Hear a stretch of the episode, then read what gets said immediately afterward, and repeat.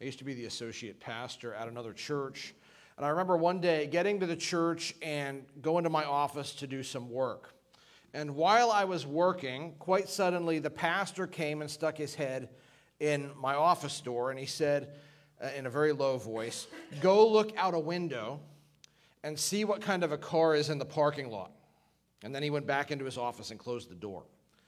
Well, I thought this request was pretty strange, but I went and did it. And after I looked out the window, I went back to my office. And on my way back, I passed a man who was very well dressed, who was heading out of the pastor's office towards the front door of the church. So I went to the pastor's office and I said, Whoa, what, what, is, what is going on? What was all of this about?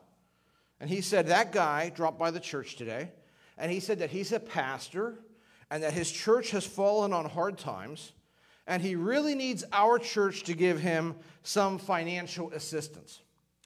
Then he again asked me what kind of a car this guy was driving. And I told him what I saw, and basically it was like a brand new Mercedes. Who should the church give its financial assistance to? You know, there are lots of people out there who would like some free money. Should we just give free money to anybody who asks? If so, we're going to get fleeced by scammers like the guy I just talked about. No, as good stewards, we can't just give to anybody. So, who should we financially assist? That's what we're going to talk about this morning as we return to our study in the book of 1 Timothy. Today we're going to be in 1 Timothy chapter 5, verses 3 through 16. If you've got a Bible, turn there. And as you turn there, let me remind you of what's going on in this book. Paul is writing to his longtime friend Timothy, who's serving as a church leader in the church at Ephesus. And the Ephesian church is having serious problems with heresy. There are false teachers trying to put Christians back under the Jewish dietary law. And these false teachers are also denouncing the practice of marriage. And this heresy was really hurting the church. And so Paul wants to go deal with the heretics in Ephesus, but it's going to take Paul a while to get there. So Paul writes this letter to Timothy, hoping Timothy can start to fix things before Paul even arrives. And so far in this book, Paul has told Timothy that he needs to sort out the church's corporate prayer life and he needs to sort out its leadership. He says Timothy needs to fix the church's attention on the true gospel. He needs to expose this heresy as a dangerous error.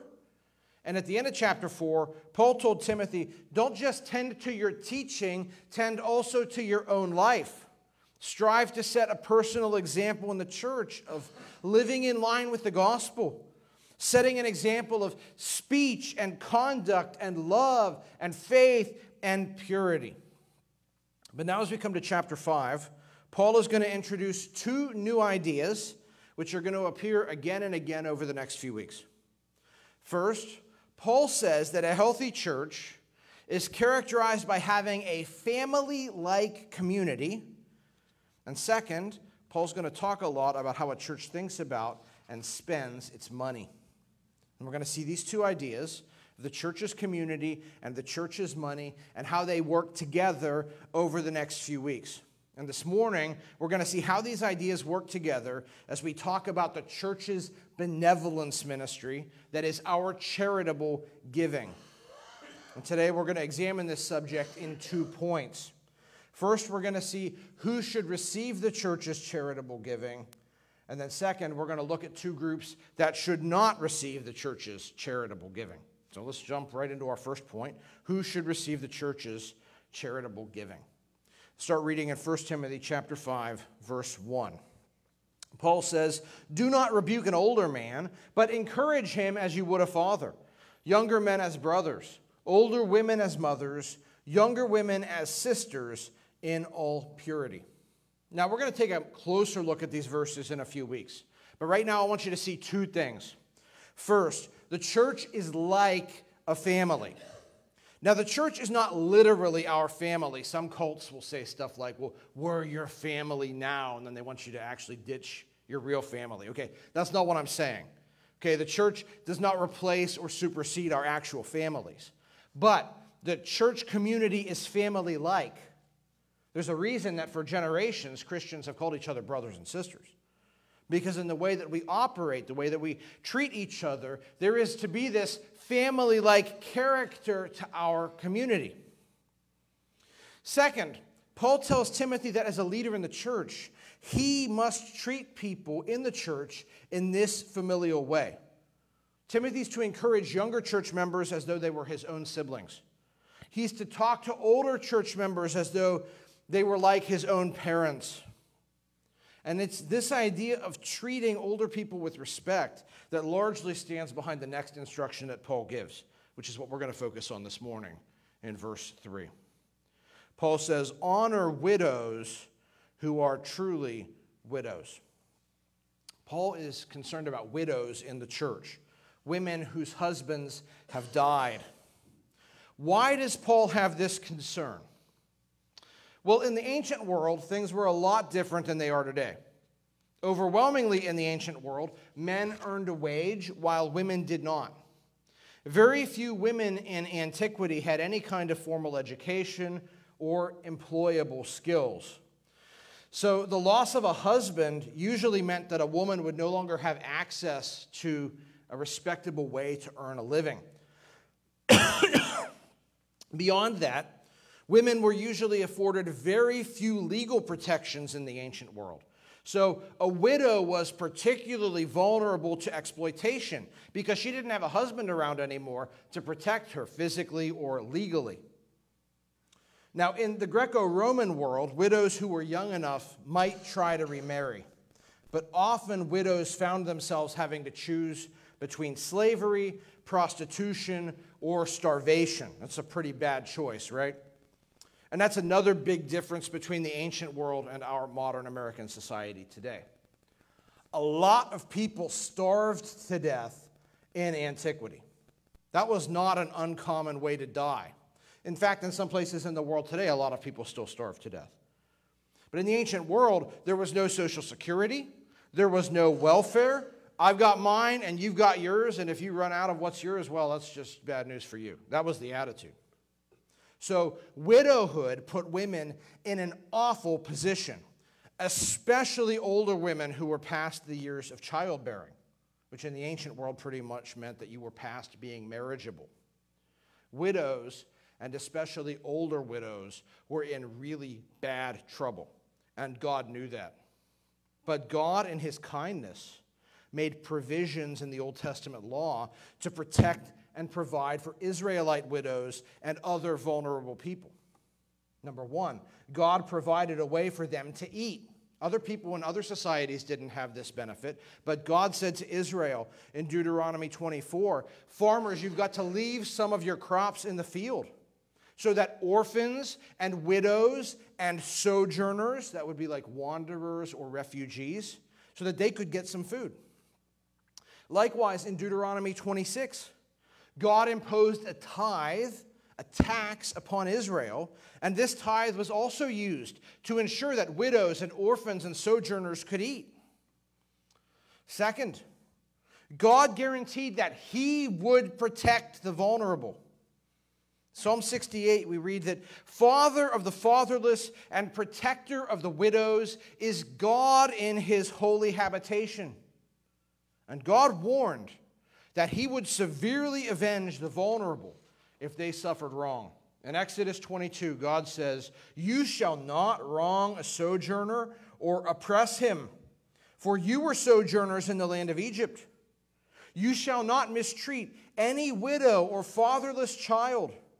If you do mistreat them and they cry out to me, I will surely hear their cry and my wrath will burn, and I will kill you with the sword, and your wives shall become widows, and your children fatherless. This is how seriously God took the, the vulnerable being exploited. He threatened severe judgment upon those who would exploit widows and orphans and sojourners. And friends, God's concern for these vulnerable people was not restricted to the Old Testament. You know, the Lord Jesus often performed many of his miracles for the most vulnerable people in society. And Jesus was disgusted by the Jewish religious leaders of his day and denounced them in Mark 12 because they devour widows' houses. They were financially exploiting widows. Moreover, Jesus' followers understood that God wanted them to provide for vulnerable people like widows and orphans. In James 1:27 we read that religion that is pure and undefiled before God the Father is this: to visit orphans and widows in their affliction and to keep oneself unstained by the world. This is why in Acts 6 the early church was very committed to providing food for its widows. Friends, we need to know that taking care of vulnerable people is something that God deeply cares about. And it's something that God wants his people to deeply care about. And for this reason, Paul, who is Jesus' apostle, he's concerned about how the Ephesian church is taking care of its vulnerable members. And so Paul wants Timothy to be concerned about the widows in his church. Now, we might ask, well, why doesn't Paul say anything here about orphans or sojourners or any other vulnerable folks? And I don't think the answer is that God has stopped caring about these other groups of people. No. Instead, what we have to remember is Paul is not here trying to write an exhaustive essay about exactly all types of people we should care for and exactly how we should care for them. No. Paul is writing a letter to a real church at a real place, at a real point in time that had real problems. And evidently, one real problem the Ephesian church had was its widows weren't being taken care of. This may have had something to do with the false teaching in the church. Remember, there's the false teaching in the church that said marriage is sin. The false teachers may have been saying widows shouldn't be supported because they sinned by being married. Well, that would explain why Paul really wants to make sure Timothy fixes this situation and takes care of the widows. But I don't think the point of this passage for us today is that we here think, well, we only need to take care of our widows. Instead, as we think about today's passage, what I think we need to do is learn from what Paul says about the widows in Ephesus and extract principles from his instruction here and apply those same principles in our context for how we take care of all kinds of vulnerable people. And this may look a bit different in our day than it looked in Paul's. But Paul wants Timothy to honor widows, and I think we're going to learn some important lessons as he develops his argument. Now, what does Paul mean when he says honor widows? This word honor, we're going to see next week, isn't simply talking about showing somebody respect. Instead, Paul uses the word honor in this chapter to talk about the church paying somebody money. So, what Paul is saying to Timothy here is not simply uh, treat widowed ladies in the church with respect like they were your mothers or your sisters. No, this goes beyond that. Paul says to Timothy, see to it that some of the widows in your church receive money from the church. And understand, he's not talking about just giving widows money one time. He's talking here about the church undertaking to finance the livelihoods of these widows for their remaining years. That's the idea. Timothy is to lead the congregation in honoring some of the widows with this kind of massive financial commitment. But which widows are to receive this commitment? Well, Paul says here only those who are truly widows. It's an odd phrase. When we read it, we might think at first that Paul's concern is that the church might get scammed, that there are real widows and imposters who are posing as widows to get money. But as we read on in the chapter, we discover that isn't really what Paul's saying here. The issue is not genuine widows versus imposters. Rather, the issue is there are widows who have shown themselves to be worthy of deserving assistance and widows who are not deserving of assistance. That's the contrast Paul makes here as we look down at verse 5.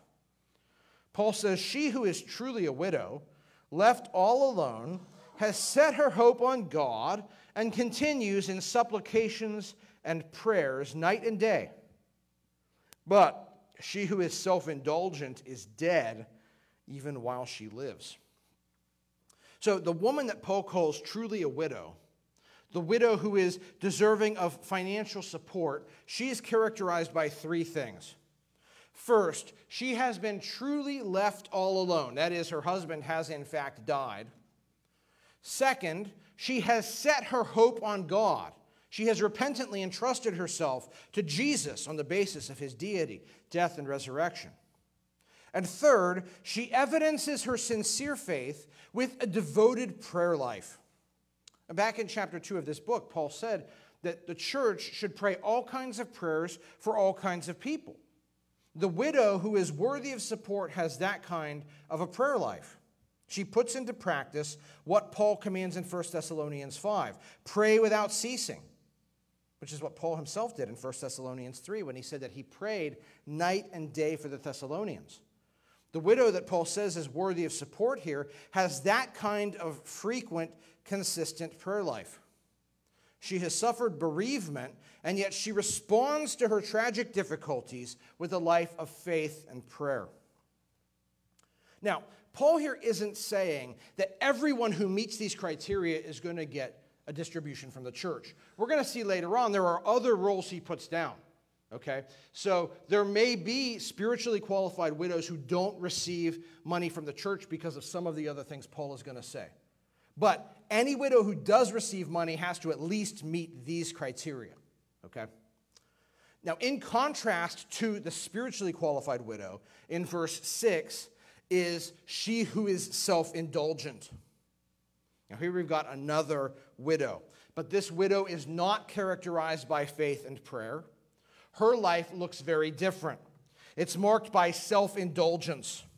The verb suggests either sexual sin or just reveling in excessive luxury. This is somebody who responds to her tragedy by figuring out how to acquire and enjoy the pleasures of the world. Her conduct does not reflect the transformed life that is found in Christ, it reflects spiritual death. Paul says. Either she's an unbeliever or she's acting like an unbeliever. And although the self indulgent widow is still a widow, although she has lost her husband, her lifestyle of wickedness has shown that she is not worthy of the church's support. Only those widows whose lives reflect the truth of the gospel are worthy of support. And again, only some of them are actually going to meet all of the qualifications Paul lays down. But those who are spiritually qualified are those that Paul calls truly widows in this passage. And what is the church's stance to be towards those who are truly widows? Drop down to verse 9. Paul says, Let a widow be enrolled if she is not less than 60 years of age, having been the wife of one husband, and having a reputation for good works. If she has brought up children, has shown hospitality, has washed the feet of the saints, has cared for the afflicted, and has devoted herself to every good work. Here are a bunch of other criteria Paul lays down upon the spiritually qualified widow. We'll talk about the age requirement more in a few minutes. But look at what else Paul says. She has been the wife of one husband. While her husband was still alive, she was sexually and emotionally faithful to him. She has a reputation for being devoted to good works. She lives a life characterized by obedience to God's will and word.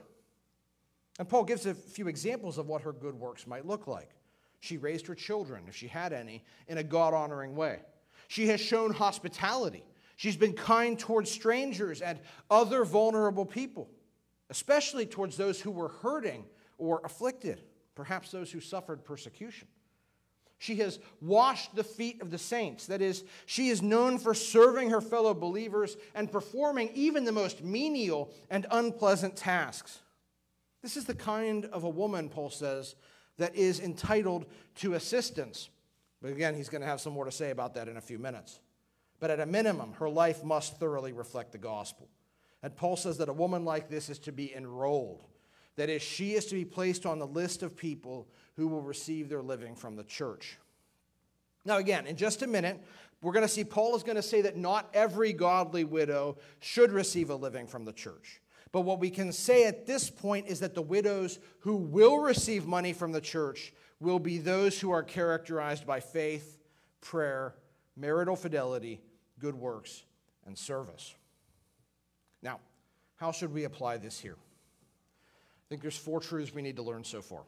Number one, benevolence ministry has to be an important part of our financial priorities as a church. You know, a lot of churches today have budgets that primarily consist of salaries, building expenses, and missionaries. And our budget's like that here too. And there are good, biblically supportable reasons for that.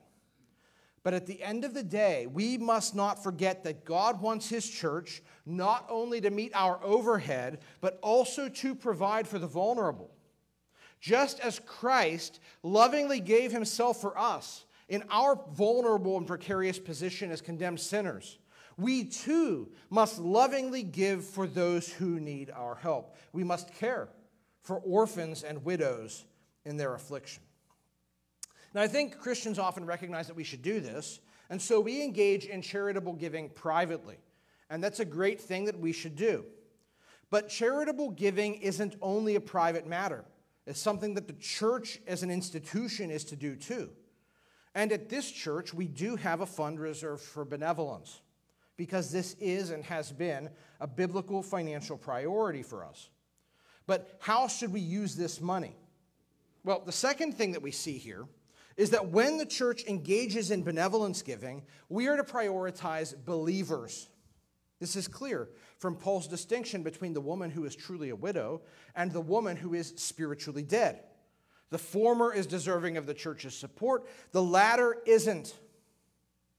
Now, there is a time and a place for the church to engage in charitable giving that impacts non believers as a testimony for Christ or as an act of responsible involvement in our society, like contributing to disaster relief or helping the local food bank or homeless shelter. Those are legitimate uses of church money. But ordinarily, when we use our benevolence money, we need to prioritize helping believers. Paul sets an example of this in his letters, as he's often going around raising funds to help poor believers in Jerusalem. Likewise, in Galatians 6, we read that as we have opportunity, let us do good to everyone, and especially to those who are of the household of faith. we're not just a nonprofit that gives away money, we're a church. Our chief priority in benevolence must be to look after vulnerable believers and their families. Third, when the church engages in benevolence giving, we are to prioritize people that have a legitimate connection to the church. I remember back when I worked at a church that had a phone, about half of the calls that we got were from people that had no connection to the church, just cold calling us, hoping for a handout. Now, perhaps those people had legitimate needs, but it was impossible to determine that because we didn't actually know who these people were. But when Paul describes benevolence giving in this passage, he isn't recommending that the church fund people that it doesn't know. On the contrary, he commands the church to take care of people that it knows very well, people that have a reputation, he says, for good works in the church. This is who we need to prioritize in our charitable giving. In this church, we have a benevolence policy, and this policy says that basically we're only going to financially assist church members people who have formally committed themselves and submitted themselves to this church, who have gone through the membership process and been voted into membership by the congregation. We've made limited exceptions to this in the past, but I think going forward, we really need to cohere to these principles. We've got to prioritize church members and church members' families. And we are only going to assist people with legitimate needs. Friends, as stewards, we've got to check and make sure any need that we finance is real. And that we don't want you to be offended when we do that. That's our job before Christ. But it isn't going to be our practice here that we write checks to people we don't know. Or that we, uh, we write checks to people who only come around the church when they need something and we don't see them the rest of the time. Okay, we're not gullible. Right? We notice when these kind of things happen. If there are people who want help, and who are not otherwise connected to this church, we're willing to buy them lunch. We're willing to pay them a fair wage to help us out with some tasks around the building, but we aren't just going to write a check to somebody that we don't know and can't vet. Number four, when the church engages in benevolence giving, we are to prioritize church members who are known for serving the church. You know, in every church, unfortunately, you wind up with people who are really committed and people who are on the periphery. It'd be great if everybody was really committed. But in this passage, as Paul describes the widows who receive the church's help, He says they are the ones who are deeply involved in serving, who are profoundly connected to the life of the church by showing hospitality and helping the needy and ministering to the saints. These are the people who are most entitled to the church's support, Paul says. And that logic has to shape how we practice benevolence too. So, so far we've seen that we should financially assist godly believers who are legitimately connected to this church, and especially those who serve here with regularity. But we come now to our second point, and here we see who should not receive charitable giving from the church. So far, Paul has said that only widows who are characterized by faith, prayer, marital fidelity, good works, and service can receive financial assistance from the church, and not those who are self indulgent in sin. But now Paul sets out some additional instructions. And these instructions tell us that there are, in fact, two cases in which an otherwise spiritually qualified widow should still not receive the church's charitable giving. First, Paul says that a godly widow should not receive the church's charity if she can get what she needs from another source. Look back at verse 4. Paul says, But if a widow has children or grandchildren, let them first learn to show godliness to their own household and to make some return to their parents, for this is pleasing in the sight of God. She who is truly a widow, left all alone, has set her hope on God and continues in supplications and prayers night and day. But she who is self indulgent is dead even while she lives. Command these things as well, so that they may be without reproach. But if anyone does not provide for his relatives, and especially for members of his household, he has denied the faith and is worse than an unbeliever. Timothy's not just to ensure that spiritually qualified widows receive church benevolence, he's also to issue commands to church members about how they provide for their own families. And that's the first thing I want you to see here. Is look at verse 8. And in this verse, what Paul is saying is this Believers, if we have families, we are obligated by God to provide for them if we can do so. This is really important in our day and age. Over the last few years, there has been a growing sense in this country that it's okay to drop out of the workforce and just live indefinitely on governmental assistance. There are influential social media groups devoted to the concept of being anti work, of having a work free, leisure filled life supported by the government. But, friends, this is not acceptable for the believer. God made humanity to work. God created Adam and immediately put him in the garden and gave him an assignment to, to keep it. God made us to work. We are still to work today. Paul wrote in 1 Thessalonians 4 We urge you, brothers, to work with your hands as we instructed you, so that you may walk properly before outsiders and be dependent on no one. Believers are to work, either by bringing in a wage from outside the home or doing housework. But believers are to avoid being totally dependent upon other people.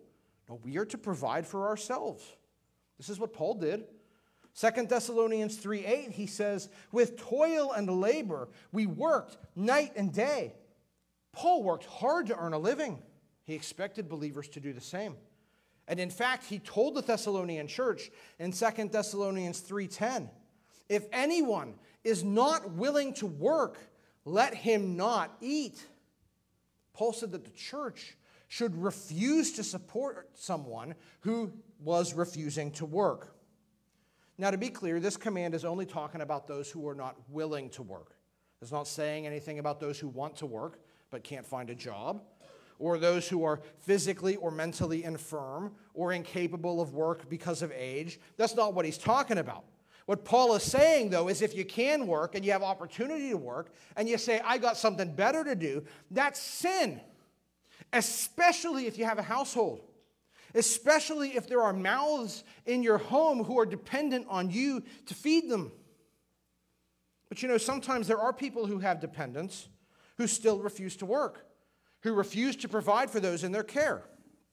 I knew a man who once refused to work and when he was asked why, he said that God had given him a prophetic word that he was going to become a world championship tennis player. He was going to win Wimbledon, so he wasn't going to work because he had faith in this vision. And that was all what he was claiming, despite the fact he was in his mid 30s and had never played tennis. It was totally absurd, but that was his story, and he was sticking to it. And his church leaders took no action against him. In fact, some of them helped him out, contrary to what Paul said. And over time, this man exhausted his bank account. He went through his wife's inheritance and all of their property. He destroyed their marriage, and they wound up divorced. It's a terrible story. Sin leads to destruction, and lazily refusing to work is sin. And Paul has something to say about this kind of conduct. He says, anybody given to that kind of laziness, who refuses to provide for his own family, has denied the faith. Listen to this, it's important. Now, we tend to think of apostasy only as the act of explicitly denying Jesus, of verbally renouncing his deity or resurrection. But that is not the only way the Bible talks about apostasy. Yes, we commit apostasy if we repudiate the faith, but we also commit apostasy if we adopt a lifestyle totally contrary to the gospel. Paul says the false teachers in the book of Titus did this when he says, They profess to know God, but deny him by their works. In the same way, Paul says here that any person who claims to be a Christian, but who refuses to provide for his own family has committed apostasy. He has renounced Christ by his actions and shown that he never belonged to Jesus to begin with. Moreover, Paul says anyone who refuses to provide for his family isn't just apostate, he has become worse than an unbeliever. Even the worst pagans know they ought to take care of their families.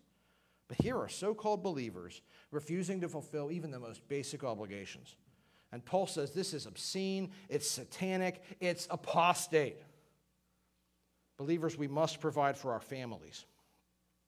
But this leads to the second truth Paul establishes here, which is that the family members we're obligated to support include our own aging parents and grandparents, those who took care of us when we were small, who invested their time and money loving and raising and educating us.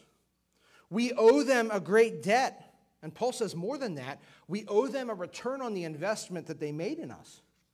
They provided for us and took care of us. And so when the time comes that they can no longer look after themselves, it is incumbent upon us to take care of them. This is a vital part of what God commanded in the Old Testament law when he said, Honor your father and your mother, which is repeated in the New Testament in Ephesians 6. Friends, we must honor our parents. We are to care for them when they cannot care for themselves. We are to provide for them when they cannot provide for themselves.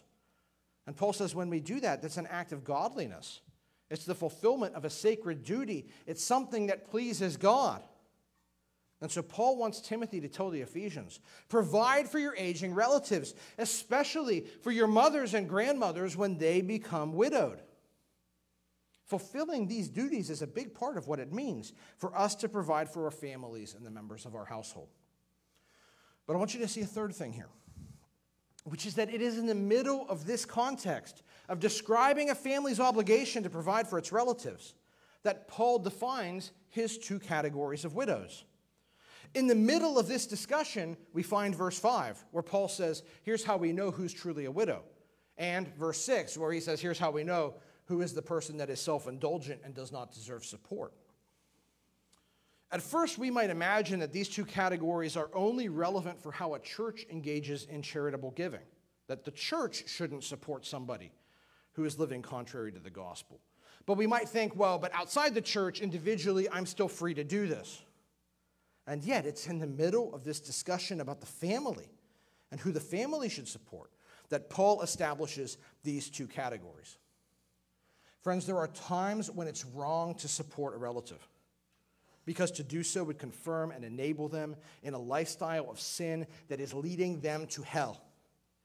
God commands us to be good stewards of our resources and to be loving. And it is not good stewardship to use our money to enable evil, and it is not loving to enable evil. And so, the way that Paul builds this argument and the placement of verses 5 and 6 tell us that there are limits on our obligation to support family members. And there are times when it's right to conclude that supporting someone who is living in self-indulgent sin and reveling in that that is not acceptable to God. But we do have an obligation to provide for those dependents who are a part of our household, who live under the same roof with us, and for our aging relatives who are not living in flagrant sin. But to round this out, let's look at Paul's last instruction about how we provide for our families in verse 16. He says, If any believing woman has relatives who are widows, let her care for them. Let the church not be burdened so that it may care for those who are truly widows. It's not clear why Paul addresses this only to believing women. Maybe it's because if you moved your widowed mom or grandma into the house, the person most likely to tend to her would be the lady of the house. But the big idea that Paul says here is this if a widow can be provided for by members of her family, then it is her family who is to take care of her, not the church. That way, the family can fulfill its duty before God of providing for the widow, and the church is freed up from the obligation of having to pay for that widow's livelihood so that it can use that money to support other widows who have no family and no alternative means of support. Now, what should we take from all of this? Today, friends, the church has to be most willing to help those who have no other means of support. Again, our society is different than Paul's day. In Paul's time, it was a safe bet that if a widow had no family, she was in a real danger of starving to death because most people back then had no savings to pass on to their spouses when they died. There was no retirement account or stock portfolio. Back then, women generally didn't and couldn't earn a living in the marketplace. But all of that is different now. A widow without family today might not be in the dire situation she would have been in back in Paul's day. So I think a church's analysis in deciding whether a widow or any church member needs financial assistance is more complicated than what we find in this passage. Where someone has legitimate needs, the church should ask that person, Can your family help to meet these needs? And we should urge the family to do so. But if the person does not have family, that's not the end of the analysis. That doesn't mean that we have to cut them a check. Instead, we need to ask more questions Do you have access to savings? Do you have the ability to work a job and make ends meet? Friends, the church's charitable distribution is to be a last resort, not the first place that people turn. This is especially true when the need is something like the need of the widows described in this passage. This is not merely a one time payout, this is a recurring gift to provide for someone's livelihood. That can only become the church's burden when there are no other ways to help that member. But if there really are no other ways to help that member, it is our duty to assist that member, as the ancient church did, by even being willing to sell our own possessions if necessary to make sure that a fellow believer has what they need to live. Because, friends, we are one body. As Paul puts it in Ephesians 4, we are members of one another. But we are to undertake this extreme obligation as a church only if there's no other way to meet that need. Now we come to the last situation Paul describes, which is another situation in which a spiritually qualified widow should not receive charitable giving from the church. And the situation here is where putting someone on the church's charitable distribution list is likely to cause them to stumble into sin.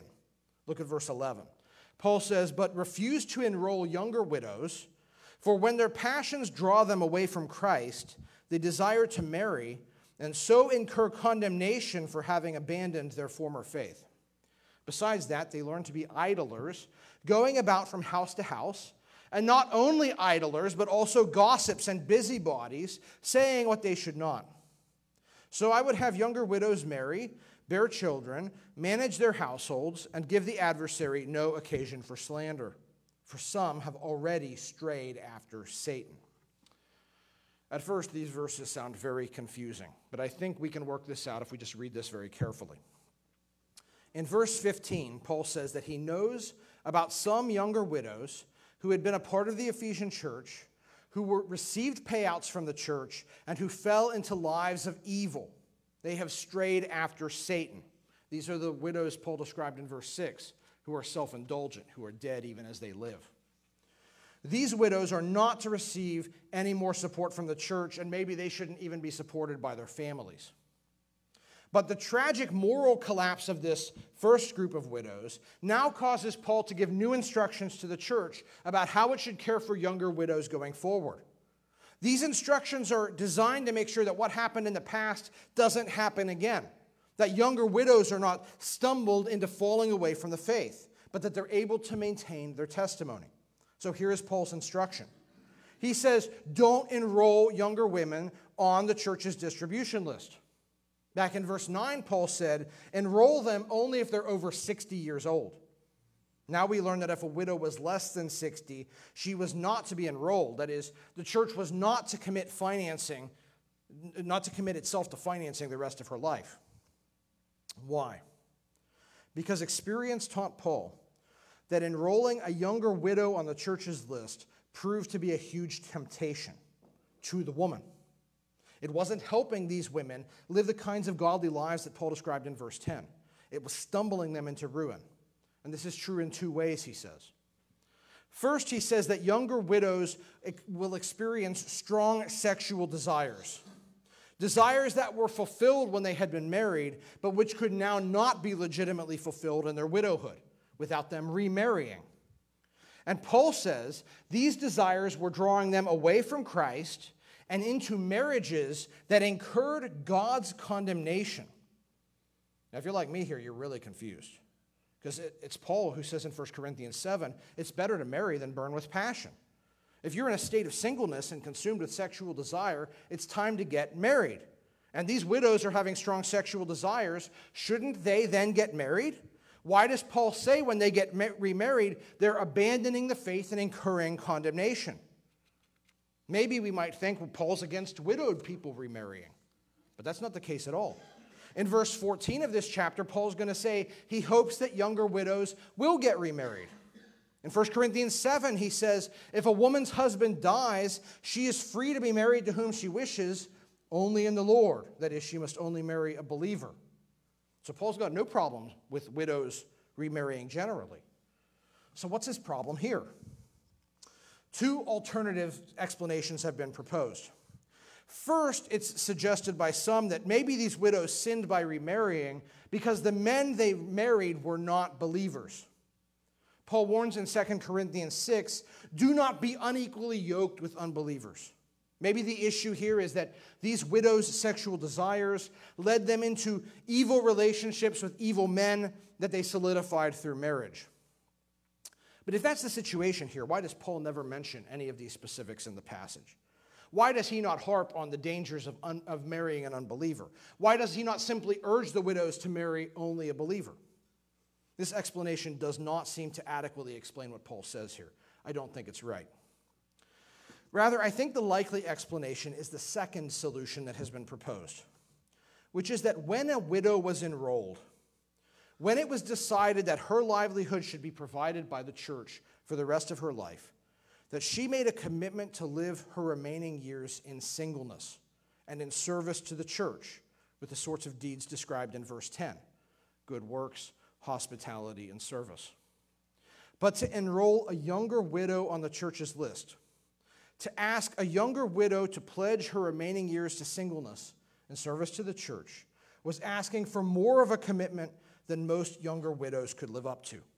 And when these women began to feel desire again, they were put into a very difficult choice to burn with passion, a passion that could not be acted upon, or to breach the vow that they had made to Christ and his church by renouncing their promise to remain perpetually single. Now, I know that this whole scenario may sound strange to us here sitting in a Protestant church today, but I have to tell you, this does seem to be the best explanation for the data. Because Paul clearly has no problem with young widows remarrying in verse 14, young widows who were not on the church's distribution list. But Paul has a big problem with young widows who were on the distribution list remarrying in verse 11. So the issue really seems to be that if you're on the distribution list, you should not remarry. And this explains why Paul says that these younger widows' act of remarrying constituted an abandonment of their former faith. This translation may, may be a bit off. The word translated faith here can also mean a pledge or a commitment. So Paul may be saying they abandoned their pledge, that is to Christ, to remain single while living on the church's generosity. And by breaking this promise before God, Paul says they incurred condemnation, or the word can mean guilt, because they broke their vow before God, which is a serious sin. But Paul had seen young widows put on the distribution list, and their sexual urges led them to break their commitment to the Lord and remarry, incurring guilt. And Paul doesn't want to see any more younger women tempted by this situation. So he says, don't enroll any women who would be considered of a marriageable age. And he thinks that 60 is the cutoff. Now, those of us who are close to 60 might be offended by this. Today, we like to say that 60 is the new 50 or 40 or whatnot. But in the Greco Roman world, life expectancy was about 25. So being 60 back then was seen as being quite old. And Paul figures if you're 60, you're probably not getting remarried, at least in his culture. And that means that widows at 60 are safe to be put into this position of living on the church's expense and being asked to devote themselves to singleness and service going forward. But Paul also tells Timothy not to enroll younger women for a second reason here, which is that when the church commits to pay for someone's livelihood going forward, that person might find that they have a lot more free time on their hands than is good for them and they might use that free time in sinful ways. Paul saw this happen in Thessalonica. In Thessalonica, there were mooches who refused to work, and the church supported them. And what happened? Paul says in 2 Thessalonians 3:11, "We hear that some among you walk in idleness, not busy at work, but busy bodies."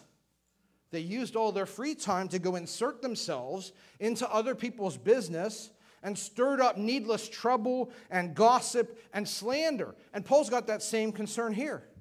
He says if younger widows find all their needs are being provided by the church, they're going to have a lot of extra time on their hands. And this might lead them to drift, not just into laziness, but into sin and gossip, stirring up contention inside and outside the church.